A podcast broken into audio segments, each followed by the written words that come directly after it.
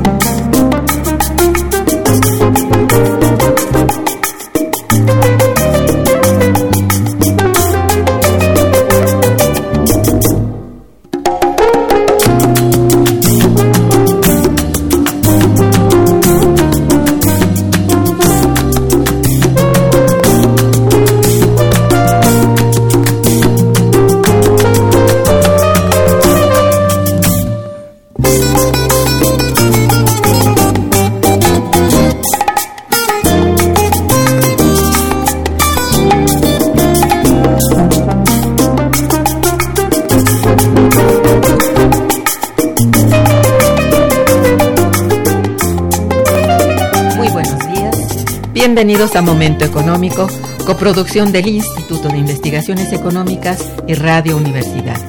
Les saluda Irma Manrique, investigadora del Instituto de Investigaciones Económicas, hoy jueves 25 de abril de 2019. El tema que abordaremos el día de hoy es Balance Económico, primer cuatrimestre de 2019. Para ello contamos con la valiosa presencia de nuestro compañero y amigo, el doctor César Armando Salazar López, y le digo bienvenido César, buenos días. Buenos días doctora, muchas gracias por la invitación. Nuestros teléfonos en el estudio son 55 36 89 89 con dos líneas. Y para comunicarse desde el interior de la República contamos con el teléfono LADA sin costo 01800 505 2688. La dirección de correo electrónico para que nos envíen sus mensajes es una sola palabra momentoeconómico arroba unam.mx. También pueden escucharnos a través de la página de internet www.radio.unam.mx y www.iis.unam.mx de nuestro invitado.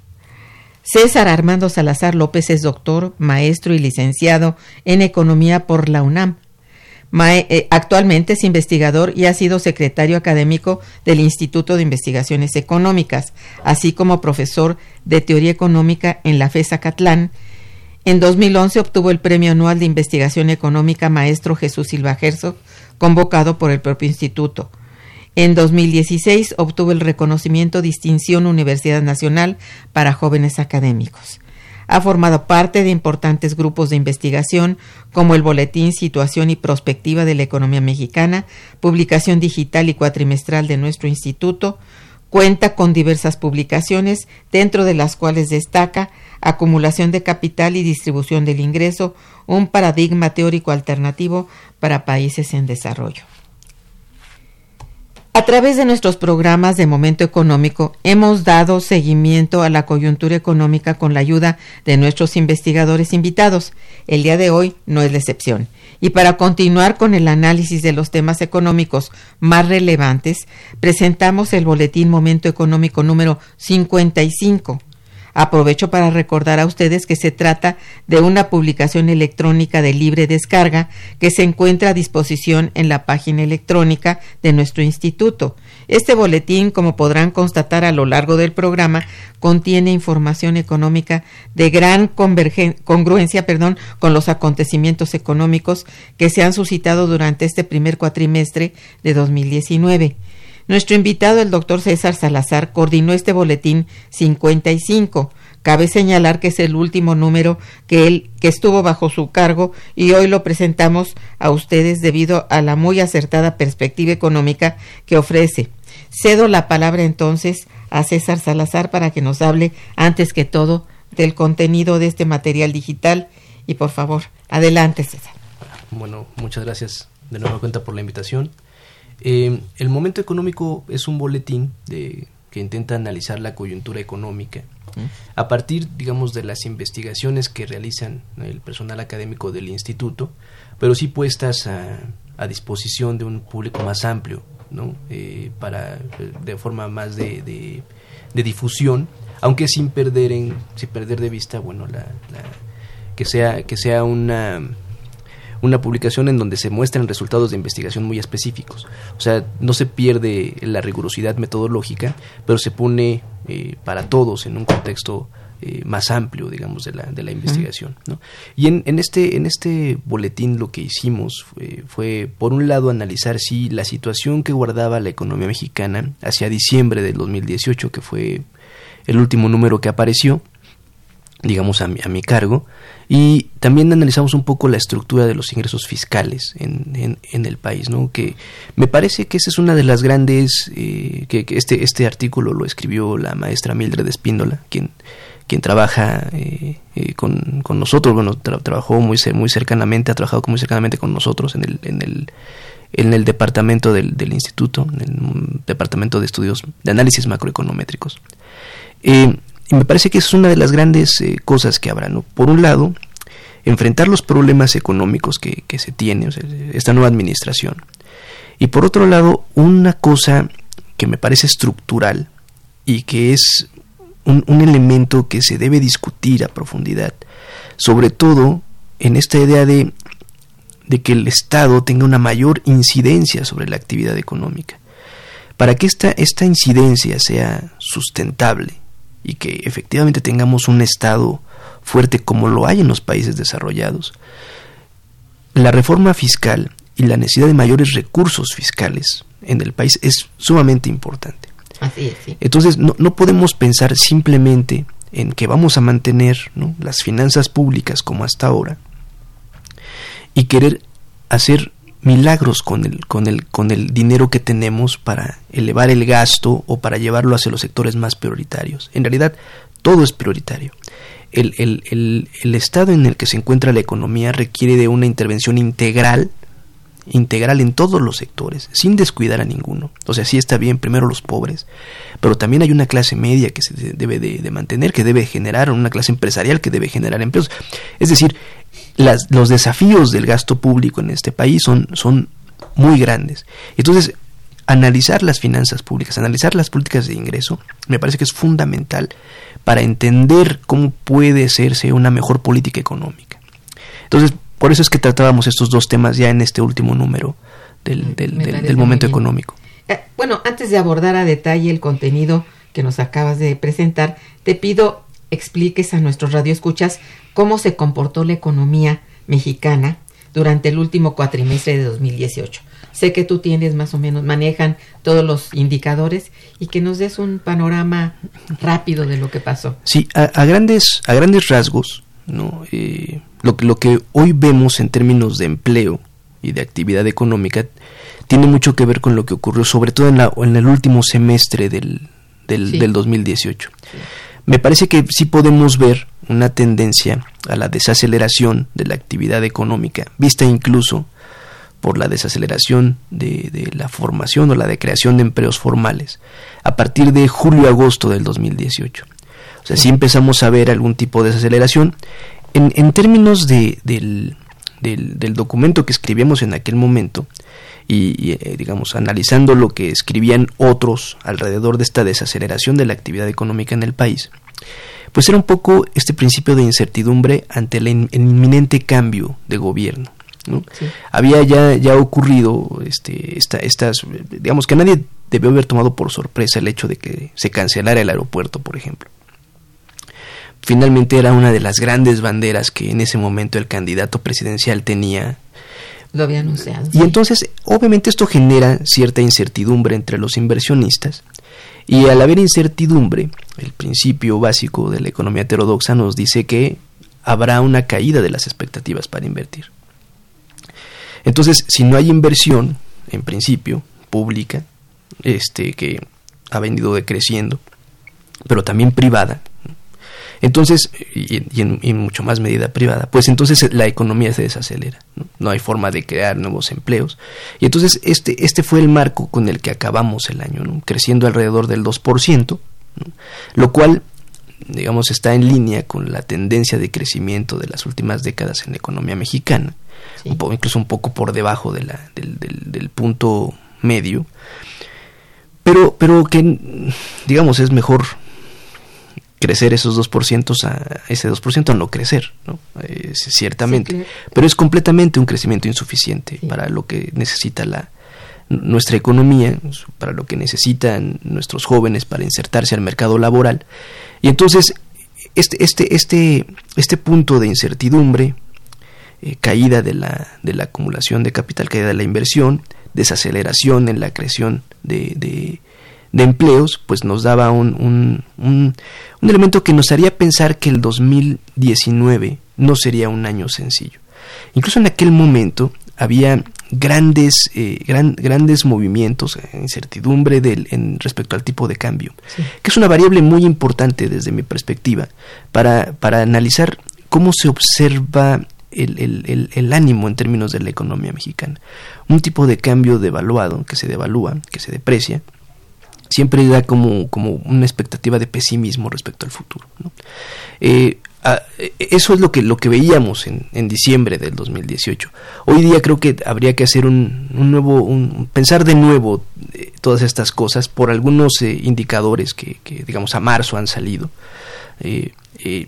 pero, pero hay, hay me, parece que hay un, un elemento de amplia incertidumbre respecto a cuál será el futuro de la economía mexicana, visto a cómo cerraremos el crecimiento este año y cómo cerraríamos en 2020, los dos primeros años de, este nuevo gobierno, en donde se supone que se aplicarían políticas este, relevantes para el crecimiento económico y que nos llevarían a crecer al 4% hacia el final del, del sexenio. Habría que, ver si, si esto lo podemos, lo podemos lograr. En, en, en, en diciembre de 2018 nosotros escribíamos aún que las expectativas de crecimiento de esta encuesta que, que, publica el Banco de México de los especialistas en economía privados, eh, ya, ya, mantenían una tendencia muy claramente por debajo del 2% para crecer este año. Y ahí decíamos cómo incluso estaba por debajo eh, esta, esta expectativa de crecimiento de lo que pronosticaban el Fondo Monetario Internacional y la OCDE, el Banco Mundial. Lo que hemos tenido en estos últimos meses es que las expectativas se han generalizado a la baja, las expectativas de crecimiento económico. Incluso ya, bueno, el Banco de México, la propia Secretaría de Hacienda en estos nuevos criterios que plantean para, el, para ya para 2020, los criterios de política económica, ya indican una, una, caída en, la, en el pronóstico, digamos, en línea con lo que hace el Banco de México, con, lo que hace esta encuesta de las expectativas de, de los especialistas privados en economía. Y, pero también los organismos internacionales convergieron hacia esa baja. Entonces, hoy, digamos, la media se espera que el crecimiento para el 2019 sea de 1.5 1.6%. Pero, como, como le digo, hay, hay, hay indicadores muy encontrados al respecto. Porque el principio de incertidumbre lo que diría es, habrá una caída de la formación de capital, una caída de la acumulación, de la, de la inversión. Pero lo que nos topamos fue que en enero tuvimos un primer dato del indicador de inversión fija bruta, este indicador mensual, con un crecimiento extraordinario para un mes. Incluso cuando uno revisa la gráfica que proporciona el INEGI, está, está digamos, por encima, en, sus mejores momentos de, los últimos años. Entonces, como que esta incertidumbre, al, al, al menos al primer mes no se cristalizó y, ahí está, ahí está el, crecimiento de la inversión. Entonces, si hay inversión, tendríamos que tener, pues, mayor esperanza sobre respecto al futuro, ¿no? ver también eh, uno de los datos importantes que, hace que, haya una generalización de la caída de las expectativas de, de, crecimiento para este año de la economía mexicana era la desaceleración del crecimiento de la economía estadounidense. Y también hay elementos que empiezan a revertir esta tendencia. ¿no? Primero, una tasa de desempleo que se mantiene en Estados Unidos, que se mantiene de baja, digamos, de, forma importante, una creación de empleo que, que está allí, ¿no? Y, y, y, por otro lado, pues, pues estas cifras oportunas de crecimiento apuntan por encima de lo que apuntaban originalmente. Entonces, el crecimiento de la economía de Estados Unidos pues también impacta positivamente sobre lo que tendría que ser la economía mexicana. Entonces, e, en suma, lo que quiero decir es que tenemos un montón de indicadores, ¿no? El, tipo de cambio es otro, este, que, que, se ha venido apreciando, ya una apreciación del 3% en el año, que como le decía, es también mueve un poco sobre las expectativas, ¿no? Tenemos un montón de indicadores que me parece que todavía es temprano para decir si ese crecimiento del 2% que, que, se, que se puso como meta este gobierno hacia final del año no podrá ser alcanzado. Entonces, eh, habría, que, habría que, que, estar más bien atentos a cómo se van comportando los primeros datos en el año, ¿no? este, a marzo, abril, ver, ver, ver si esta, e, e, esta tendencia, si, si hay un cambio en la tendencia de la inversión, del, de este indicador de inversión fija bruta, para, para ya poder de verdad decir vamos a estar por debajo del 2% o incluso pegándole al 1, ¿no? Creo que sería demasiado pesimista. Pesimista. Bueno, también, también es un hecho que estacionalmente los primeros años de gobierno de los son así. son son son difíciles no podemos podemos recordar a Fox no que, incluso tuvimos una pequeña recesión eh, este el primer año de Calderón no fue bueno el primer año de, de, de, Peña Nieto tampoco fue bueno pero digamos lo que es lo que esperábamos es que este año pudiera ser distinto no, no habría que no habría que hacer esas expectativas porque había más cosas en contra que en favor. Que en favor. incluso hasta operativas, ¿no? Que es lo que de lo que se habla mucho, que, que, el papel del gobierno en términos de su gasto sí puede influir sobre cómo va la actividad económica en el futuro. A ver, eh, dicho todo esto y tomando en consideración prácticamente que al terminar 2018 finalizó también el sexenio de, del anterior gobierno de Enrique Peña Nieto, la pregunta obligada sería ¿en qué condiciones económicas recibió nuestro país el, al licenciado Andrés Manuel López Obrador, porque también eso tiene que ser, debe tener un peso específico, ¿no? Sí, yo, yo, yo digamos, desde mi perspectiva, no es tanto cómo se entrega el, el gobierno, mm. sino las características estructurales de la economía nacional, que son las que se tendrían que revertir, ¿no? Sí.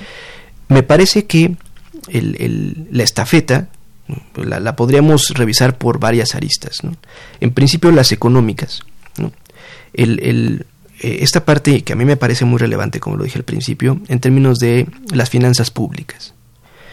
Eh, tenemos una economía que recauda poco.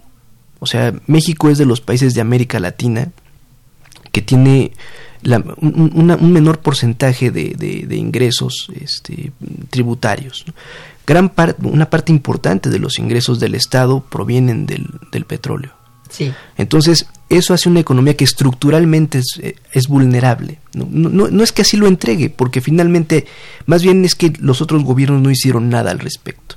Porque además, en otros momentos, a Peña Nieto le tocó hasta 2014, pero tuvieron esta bondad de unos precios internacionales del petróleo eh, muy altos, elevados, importantes.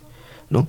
Entonces, eso, eh, eh, eso es como, como, estructuralmente está la economía mexicana, como no se hizo nada en contra. Entonces, por ahí la, la debilidad fiscal, tampoco es que se gaste mucho, tampoco es que tengamos este, tampoco es que se gaste mucho dinero, ¿no? Eh, o, que, o que de verdad sean importantísimos los recursos fiscales de los que se cuentan. Pues sí. Entonces, por, ahí eh, me parece que, ese es un punto de lo que se, se, debería analizar. Otro punto es la estructura del mercado laboral. Aquí hemos hablado mucho, mucho de eso. Cuando dos terceras partes de la población están en la economía informal, eso, eso implica un montón de aristas también. Pues, en principio, que no paguen impuestos. Eh, impacta esa recaudación. No hay no hay una recaudación amplia. Este también hay que decirlo, bueno, personas que tampoco tienen asegurado un acceso a servicios de salud y que al final de cuentas al, no al no estar al no tener su cuando cuando llegue el punto en donde ellos desean retirarse pues no van a tener una, una pensión para sí, son condiciones sumamente este, vamos de gran vulnerabilidad para, para toda esa población y que ya sobrepasa el 60%, tengo entendido por lo que dicen algunos estudiosos del, sobre la informalidad, ¿no? Entonces, bueno, todo eso es una resta al, a la recaudación y se la sumas, le sumas o le agregas que, que no está a la vista un cambio tributario. Sí, y no está a la vista, que se supone que sería en tres años. Entonces eso también es de mucho mayor impacto que lo anterior. Entonces tenemos dos cosas juntas que no ayudan a, a lo que debiera tener el Estado en función de la recaudación. La recaudación era baja, Normalmente México ha tenido baja recaudación, pero hoy creo que mucho menos que antes. Eh, proporcionalmente. Mm. Bueno, México ha, sido vulnerable, eh, ha sido es, un, es un elemento que ha sido vulnerable. También eh, otra arista importante es, es esta dependencia de los de los de la gasolina importada. O sea, durante los últimos años se incrementó de forma significativa la importación de gasolinas. Hemos, hemos dejado eh, de hacer mucho respecto a la refinación. Creo que también por condiciones técnicas, por la forma en la que está este petróleo ligero que se necesita para la refinación, no lo producimos. Y entonces me parece que además el Estado, dicen, no, no estoy, no, no, no lo puedo constatar, pero los que saben de esto lo dicen, el estado lamentable que guarda todo el sistema de refinación mexicano. O sea, con, con, con, con, empresas, con eh, plantas de, refinación que operan por debajo del 50%, del 40%. ¿no? Entonces, no, eh, eh, eso, eso es una, pero también es una cuestión estructural de la economía mexicana. Yo creo que parte de los que estén dentro del, del, del gobierno pueden decir, dejamos una economía andando, creciendo al 2%, generando empleo formal. Es cierto, pero la verdad es que no hicieron nada para poder restablecer los equilibrios, o sea, algo que fuera estructural respecto a cómo se analiza la economía, o sea, de, todas las estructuras de la economía nacional, ¿no? Que eh, me parece que eso es muy relevante, que, eso me parece la, esperanza que debíamos poner en términos de este nuevo gobierno, que pudiera generar las instituciones, que pudiera generar las políticas para poder eh, restablecer equilibrios, un cambio estructural, ¿no? este cambio en términos del, empleo formal e informal o buscar nuevas alternativas para eso, este cambio en la política energética. No sé si, si la construcción de una nueva refinería ayude, no, no lo sé, pero me parece que sí deberíamos buscar fuentes alternativas, ¿no? de, de, hacer una estrategia muy integral para poder eh, echar a andar a la economía como que como todos queremos. Así es. Y, y, esto aunado a lo que decías en principio, si no tenemos recaudación, más esto otro, pues es realmente el, panorama no es acertadísimo, no. No, no es algo que, que hubiéramos querido tener, aunque tiene, como explicas tú también, eh, bueno, eh, los principios de toda administración no es necesariamente de expansión, sino de como más bien lo contrario. De acomodo. Así es. Entonces, bueno, dejémoslo ahí hasta, hasta ese punto, ¿no? Estamos en Momento Económico, eh, en el programa que se transmite por nuestra radio universidad con el doctor César Armando Salazar López conversando sobre balance económico primer cuatrimestre de 2019.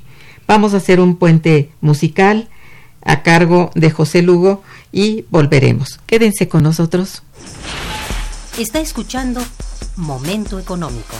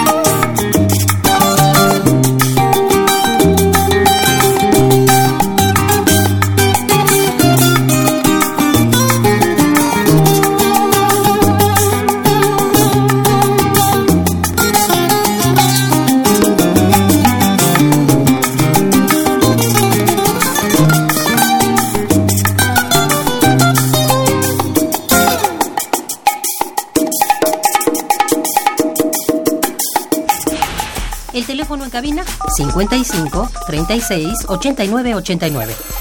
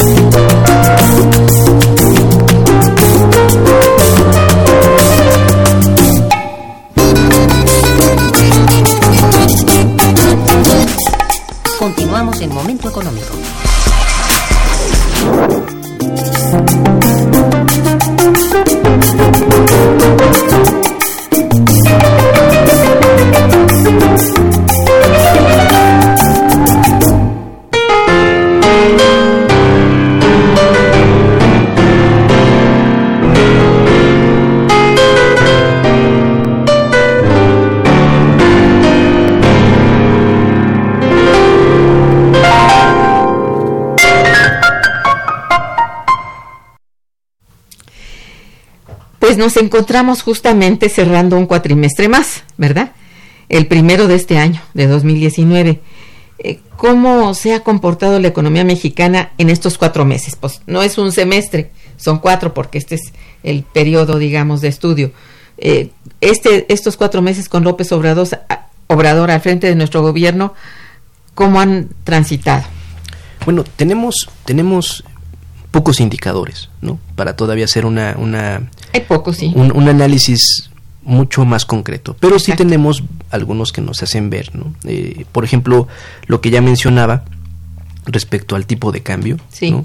que no, no, no, no quiero caer en la, en la falacia de decir que es por el manejo económico que se está haciendo en este país. ¿no? O sea, el, el, tipo de cambio está influenciado por factores externos. Eh, El, el, el, el, que se aprecie el tipo de cambio, que se debilite el dólar, en, en, los mercados, bueno, tiene, tiene mucho más que ver con eh, la forma en la que se están gestando ciertos elementos alrededor, de, por ejemplo, de la guerra comercial México, este, China, esta, Estados uh -huh. Unidos, no algunos otros sí. elementos, el, por ejemplo, las, las eh, eh, estas, estas medidas políticas que se han tomado en contra de Irán, ¿no? que son países que también ahí pues producen muchísimo petróleo del que se consume en el mundo. Sí. Entonces hay un, hay un, montón de condicionantes internacionales que están, digamos, eh, impactando también sobre, sobre el peso. Pero eh, en términos de lo que de lo que ha ocurrido, bueno, ha sido un buen desempeño durante estos estos primeros cuatro meses.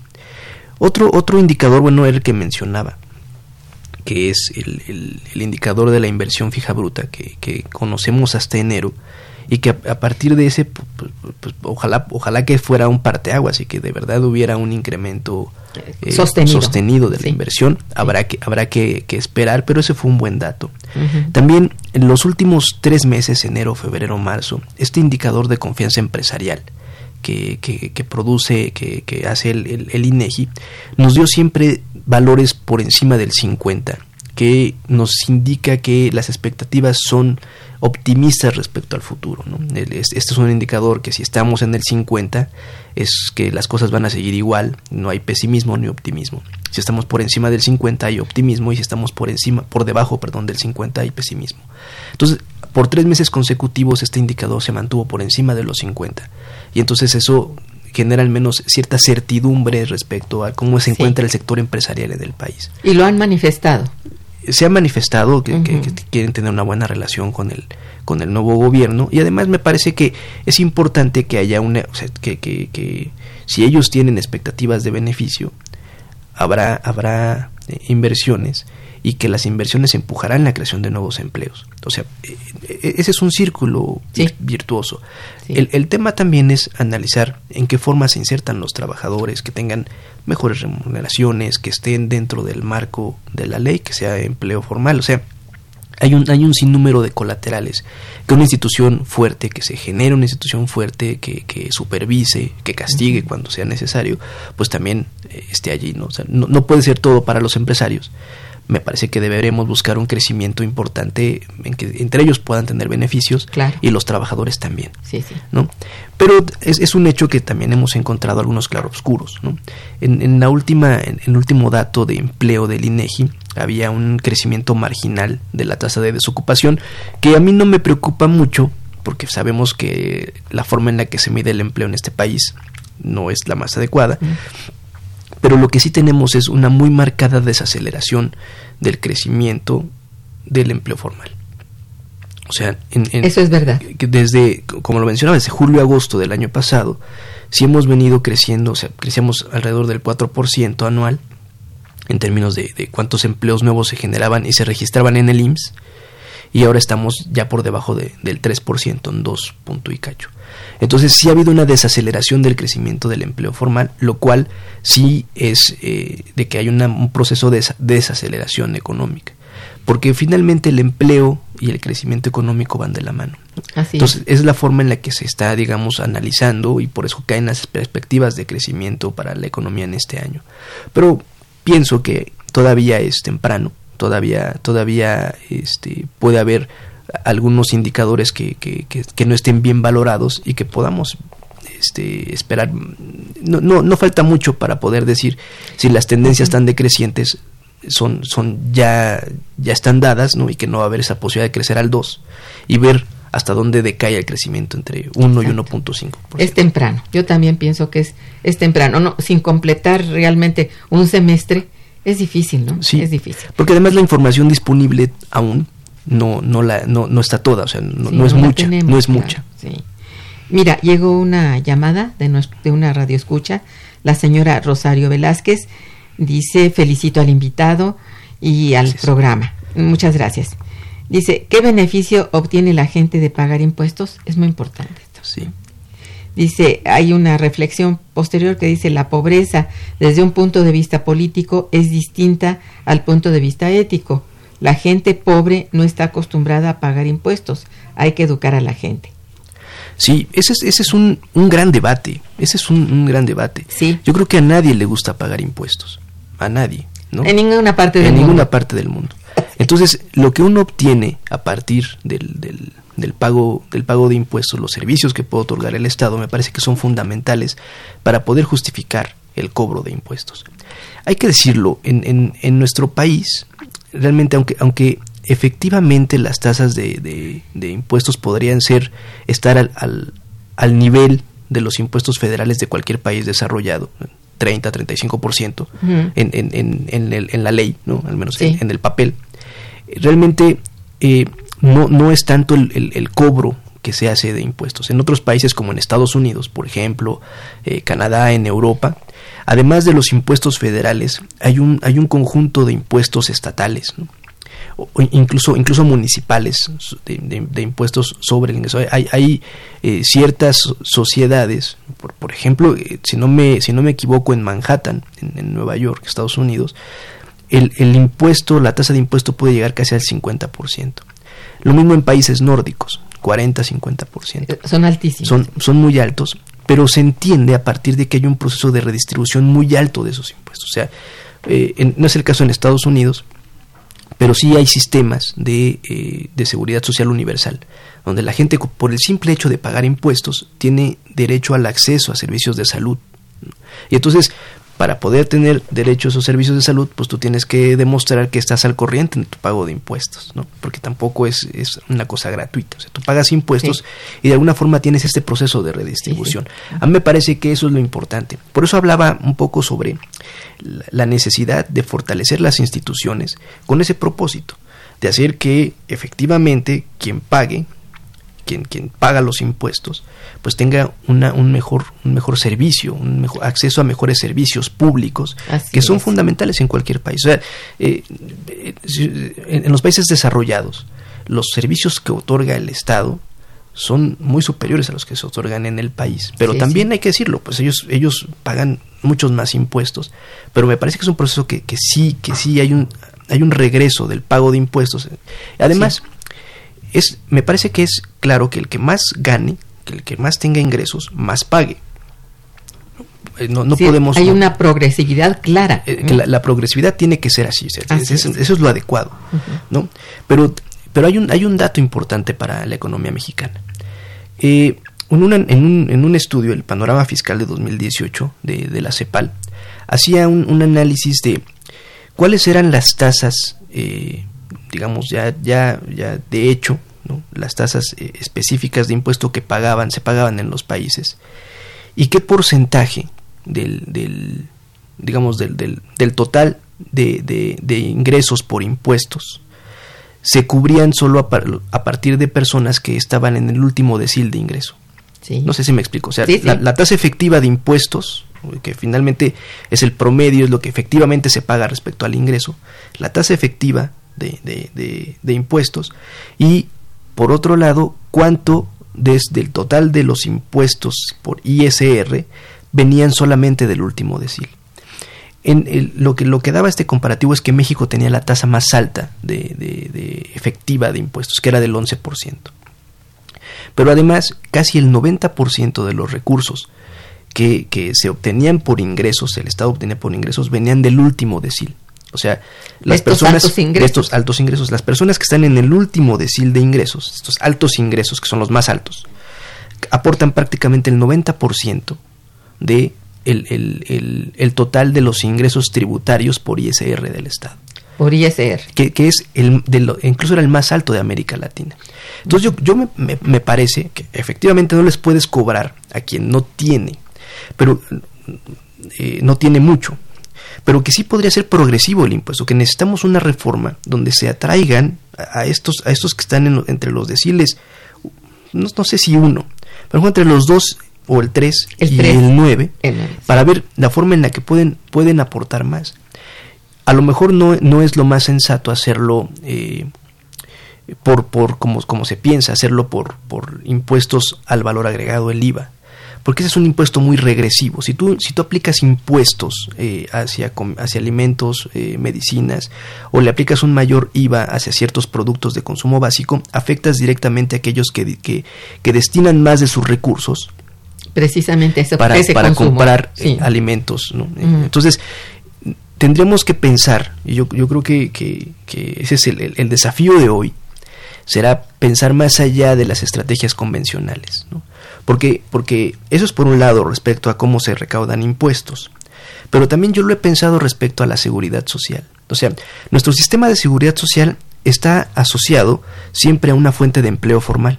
Solo los que están empleados formalmente tienen acceso a estos elementos de la seguridad social, que, que, incluyen servicio médico, que puede ser de muy mala calidad si se quiere o de hecho lo es, pero bueno. Pero, pero está allí. Se tiene, se tiene. Y por otro lado, para cuando lo despiden, el derecho a una indemnización. Y por otro lado, cuando, cuando se llega el momento del retiro, tener el derecho a una pensión. Solamente los que están asociados a un empleo formal tienen derecho a estos. Y, como lo decía al principio, si, si dos terceras partes están en la informalidad, estás dejando fuera a estas personas que podrían tener no malos ingresos, podrían no tenerlos. O sea, el, el análisis de la informalidad tiene que ser mucho más eh, fino. Pero lo que es un hecho es que los mantienes fuera de este marco legal y entonces dejas a personas vulnerables que se nos viene. O sea, la, siguiente gran eh, eh, desafío de la economía mexicana será ese. O sea, ¿qué vas a hacer con las personas que hoy día son jóvenes, que hoy día trabajan fuera de la economía formal, pero que en unos años serán ya personas que estén en edad de retiro y entonces tengas que, hacerte cargo? ¿no? no es, ese es uno de los desafíos. Hay que buscar desde hoy, me parece, tanto para la parte de recaudación como para la parte de la, del acceso a seguridad social, nuevas formas, nuevas formas en las que se puedan echar a andar, vincular a la gente, pero también hacer un trabajo adecuado, porque la, llamada me parece muy, muy, muy acertada. O sea, yo pago impuestos, pero si se van a gastar en corrupción, si mi, mi calle está hecha una desgracia, si el transporte público, si no, eh, eh, eso es una...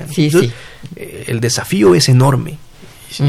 Y, me parece que debería ser este, este gobierno el, el, el, el, punto que nos, el punto de inflexión que nos permita hacer un cambio de estrategia económica. más allá de enumerar que se acabe el neoliberalismo, que no estoy de acuerdo con eso, este, más allá de, enumerar, de indicarlo, hacerlo, ¿no? Hacer las políticas de que, que, verdaderamente transformen este país. Sí, estrategias que verdaderamente sean redistributivas, porque este es el punto, ¿no? Sí. Que sean redistributivas, porque eh, hay muchos elementos, como los has mencionado ahorita, que hacen de este, de este quehacer actual, bueno, um, de veras una serie de contradicciones, como este crecimiento de la informalidad que se, se va encontrando poco a poco al margen, y ese margen no lo vas a ignorar toda la vida. Va a ser más de la mayoría que la minoría, la que está afuera y no puede ser. Eh, y esto, bueno, volvemos al punto, ¿no? No, no recaudan, eh, entonces pues no tienen derechos, no, puede ser así. Tiene que haber alguna forma de solucionar ese punto. Las estrategias deben ser muy inteligentes y aplicadas, siento yo, poco a poco. Sí, Esto sí, tiene que ser, eh, bueno, progresivo, pero real, que se vea, porque no, hasta el momento, pues no han dicho nada al respecto. Me temo que no existe todavía la estrategia y que debiera impulsarse, ¿verdad? Sí, claro.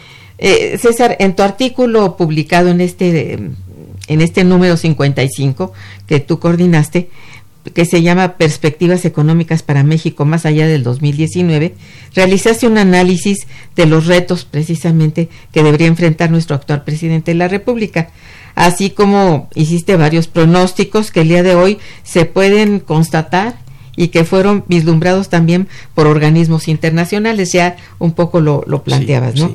Te pido en particular expliques lo sucedido tanto en el crecimiento económico de México como el correspondiente al comportamiento del tipo de cambio, pues considero que son estos elementos muy importantes para comprender la realidad. Ya hablabas un poco de lo que es el tipo de cambio, qué significa, pero lo quiero frente al crecimiento, a ver cómo, cómo plantearlo. Es que usted sabe que, que dentro de la, incluso de, cómo nos ha tocado eh, aprender economía, eh, con, con, lo que nos enseñaron nuestros, nuestros queridos maestros, nuestras queridas maestras, eh, y, que, que, está en, contra, en contraparte del, del, saber convencional o de lo que efectivamente se, se, se, observa, o mejor dicho, de lo que regularmente quieren observar algunos economistas. Nosotros siempre hemos pensado que el impacto que tiene el tipo de cambio sobre el crecimiento económico es un impacto negativo.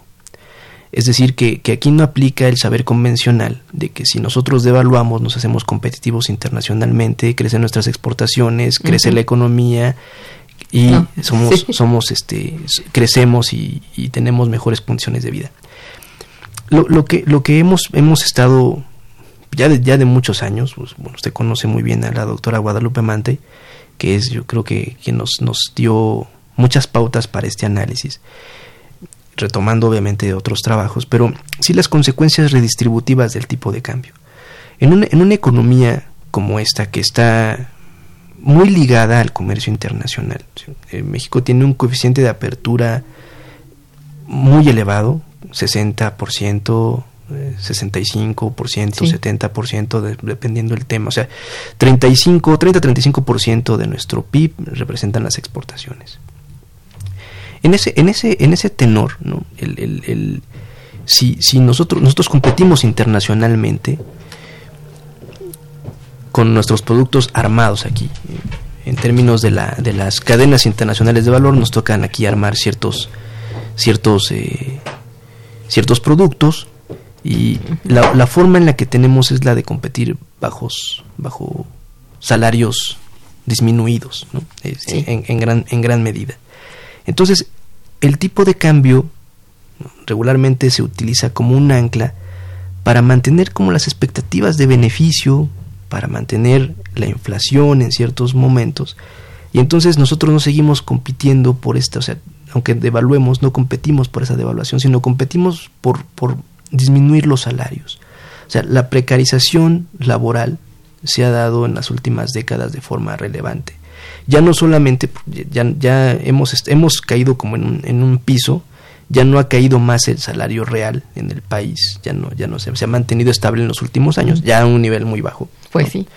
Este, pero ahora estamos yendo sobre el desmantelamiento de los costos no salariales, que es eh, el, el, tema de eh, la flexibilidad, las nuevas reformas laborales, no solo en México, en el mundo, tienden como a ese punto en términos de la, de la flexibilidad del trabajo con el propósito de disminuir los costos no salariales, que es eh, básicamente el pago de una indemnización al, final, al, terminar, terminar la relación contractual. ¿no?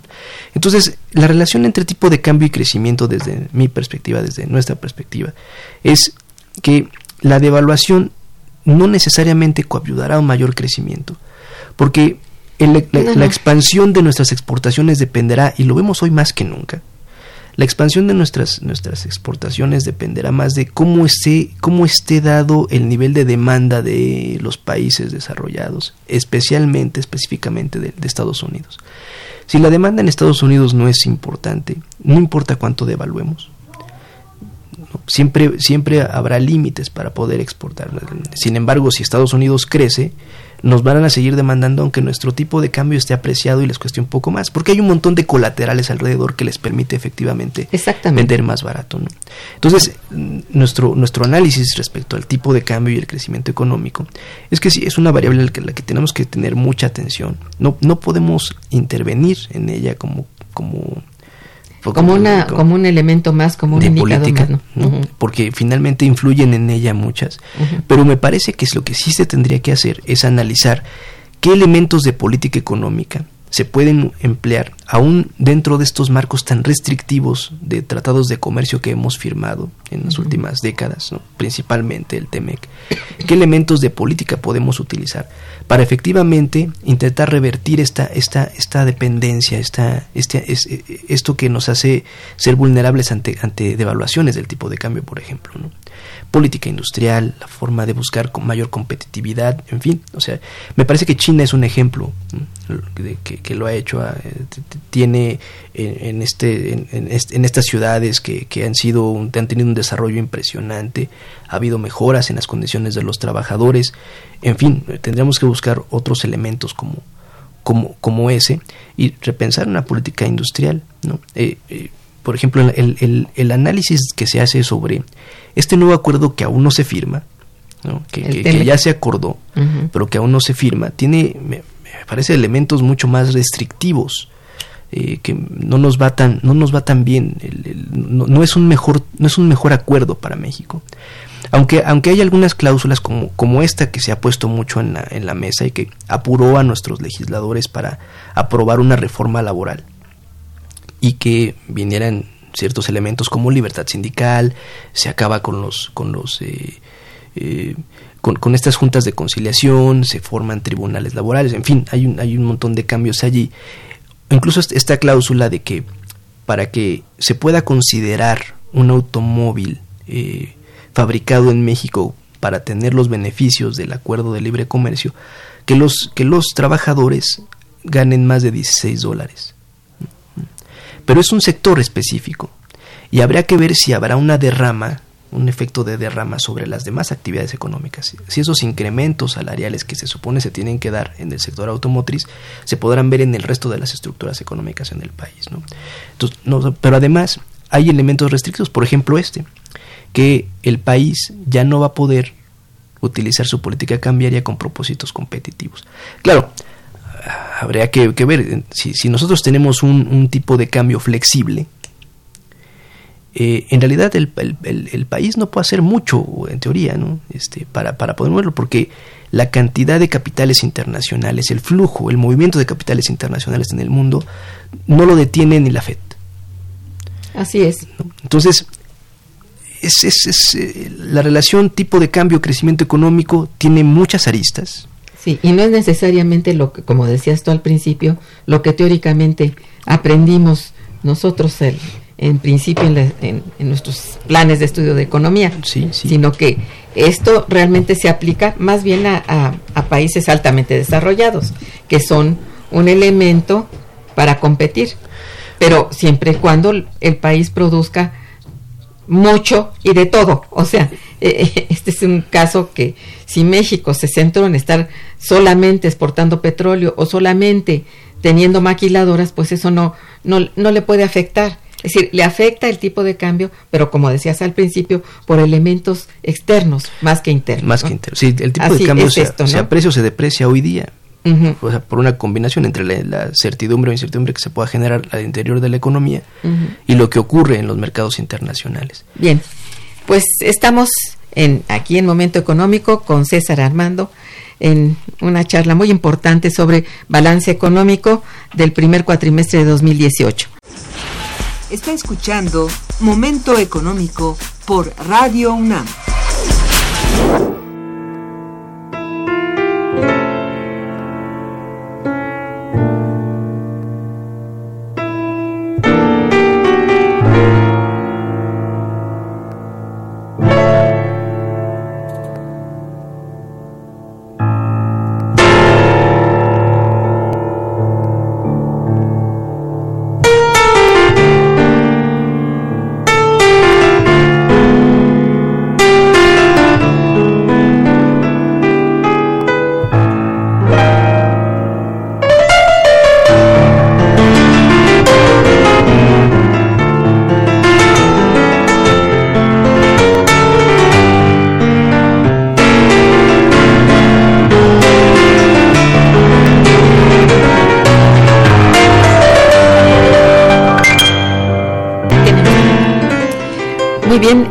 Tenemos algunas preguntas de nuestros radioescuchas. Sería importante. Eric Ochoa dice, felicito al invitado y al programa. Muchas gracias. Dice, ¿qué piensa el invitado? Si el Banco de México bajara la tasa de referencia y se devaluara el peso y esto eh, generaría competencia, bueno, creo que ya un poco has hablado sobre él, pero si quieres eh, redundar. Bueno, el, el, me parece que la, la tasa de interés de objetivo del Banco de México podría tener otros impactos, o sea, más allá de que se devaluara, ya que podemos devaluar más, estábamos, o sea, hemos estado incluso a 22 pesos por dólar. En, en, año anterior así estuvimos. Entonces, eh, es, es, una cosa ahí, eh, digamos, que, que habría que, que, decir con cuidado. Pero lo que es un hecho es que la estructura de las tasas de interés sí impacta sobre la actividad económica. Por eso, una, una, se, se, se, se diría que una reducción de las tasas de interés podría traer un financiamiento más barato para las empresas. Entonces, la política restrictiva que aplica el Banco de México, o sea, un cambio en esta política, sí podría tener beneficios económicos al incentivar la actividad económica. Pero también necesitamos un, un buen instituto que, que, haga ver a los bancos este, la, la, la, parte de las, de las tasas activas. A lo mejor, eh, eh, eh, porque ese es, el, ese es el, el punto. ¿Qué tanto la tasa objetivo del Banco de México puede influir sobre las tasas activas? Y la reducción hacer que haya menor, menor tasa de interés para las empresas. Es, ese, ese sería como lo que yo vería como la discusión allí, ¿no? En términos uh -huh. de, de, la tasa de referencia del Banco de México. Exactamente. Bien, don Manuel Munguía también te felicita y dice, el fracaso del sistema social nos anuncia la desaceleración de la economía mundial, el encarecimiento del crédito respecto a las expectativas de los inversionistas, la guerra económica y arancelaria no nos deja duda de que la economía nacional necesita mayor inversión pública y privada ¿Qué hacen los empresarios? ¿Por qué no permiten que el recurso llegue a las áreas para generar empleos? No es responsabilidad solo de la nueva administración del gobierno actual. Es punto de vista de. Sí, me parece. Sí. Me parece importante. La, la, sí, necesitamos inversión. El, digamos, ese es el. el ahora, punto. El, cómo, cómo la conseguimos es ahí donde están los desafíos. Doña Elizabeth Solórzano también felicidades, dice al invitado. Ojalá pudieran, ah, bueno, discutir en el programa lo que ocurre con el Instituto Mexicano del Seguro Social y el ISTE, o realizar un programa especial sobre los problemas de estas instituciones. Más bien sería encaminado hacia allá, ¿no? Algo que quisiera que en los dos minutos que nos quedan, eh, en cuanto al sector financiero, ¿cuáles son algunas de las medidas que ha anunciado nuestro presidente y qué tan viables son de llevar a cabo desde tu punto de vista?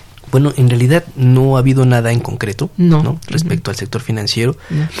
Hubo una eh, un amago uh -huh. para poner una, una, propuesta de controlar las tasas de interés, de, de ponerles ahí ciertos límites a las, las comisiones. comisiones. Uh -huh me parece que no no no se no, no ha fructificado o sea, está ahí en no nos hizo enojar muchísimo.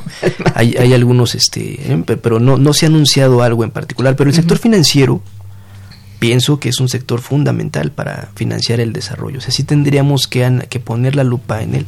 Ante esas condiciones que yo planteaba si tenemos una baja recaudación fiscal pues tenemos que encontrar la forma de hacernos de recursos para financiar el desarrollo.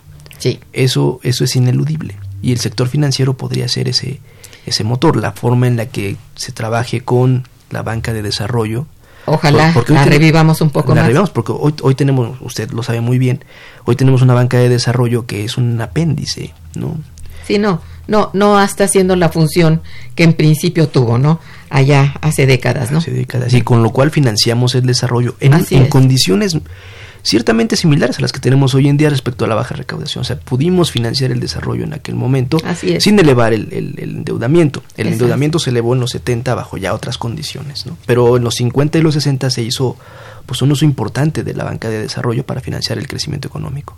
Sí, bueno, esto es así. Lamentablemente se nos acabó el tiempo. Me te, pero te voy a invitar nuevamente, ¿eh? no. porque no importa que ya no estés a, haciendo el boletín, pero estamos trabajando muy fuerte respecto en tu proyecto de sobre crecimiento económico. Creo que nos va a dar mucha luz y te traeremos aquí si tú nos permites no, para que nos hables de ello. Pues te agradezco mucho el haber estado aquí en Momento Económico y a nuestros radioescuchas por su atención y participación. Estuvo en los controles técnicos Socorro Montes, en la producción Araceli Martínez y en la producción y realización Santiago Hernández. En la coordinación y conducción, una servidora Irma Manrique, quien les decía muy buen día y mucho mejor fin de semana. Muchas gracias. Momento económico. Radio UNAM y el Instituto de Investigaciones Económicas presentó Momento económico. Momento económico.